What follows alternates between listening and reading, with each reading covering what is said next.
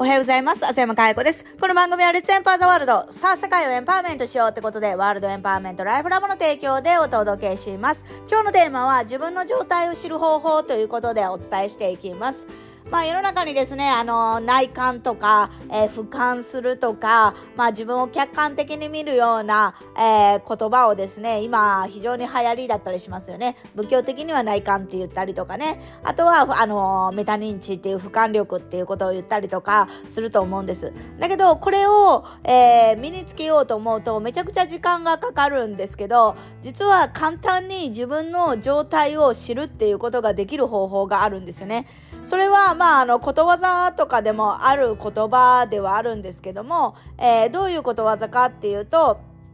えー、人こそ人の鏡なれっていうことわざですね。まあ、あの、よく、あの、人は、他人はね、自分を映す鏡であるとかって言ったりもしますけど、それと一緒ですよね。まあ、他人の行為を見て、自分、自我を改めるっていう意味だったりとか、鏡を見て自分の姿を直すのと同じで、他人の行動は、えー、あ、言動か。言動は自分の言動を直す良い手本になるっていう意味合いのことだと思うんですね。で、結局のところ、これってどういうことかっていうと、自分が出会う人っていうのは、自分の今の状態を教えてくれる相手なんですよね。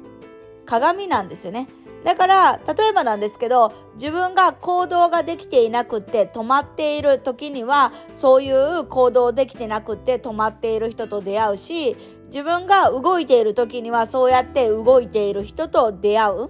だから自分と似た人っていうのが、まあ、類は友を呼ぶとかっていうのもありますけど、似た人は似た場所に集まりやすい。っていうことが、あの、なるわけですよね。で、やっぱり自分の状態に近ければ近いほど、えー、仲良くなりやすいっていうのは皆さんがわかることだと思うんですよね。だから自分を本当に今の状態がどういう状態なのかなって客観的に見ようと思ったら、自分が今どういう人とつるんでるのかとか、自分がどういう人と出会ってるのかっていうのをしっかりと、えー、見るっていうことがすごい大事だと思います。だから本当に、あのー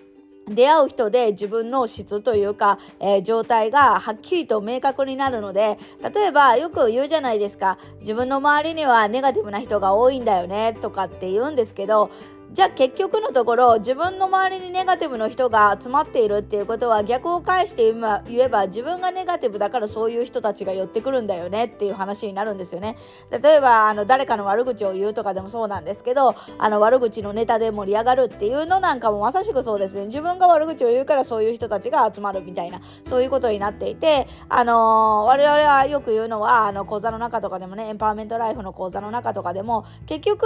寄ってこないんですよね本当に当に。自分がいい状態にいればネガティブの人も寄ってこないし愚痴を言う人も周りにはいないしっていう状態になるので本当に自分が、えー、付き合ってる人がどういう人なのかっていうのは本当にちゃんと見直して付き合う相手を考えるっていうことは自分を豊かにするためにも大事なことだよというお話でした。ということで今日は、えー、自分の状態を客観視する方法ということで、えー相手をね、出会った人を観察してみるというお話でした。今日も笑顔100倍でいってらっしゃい。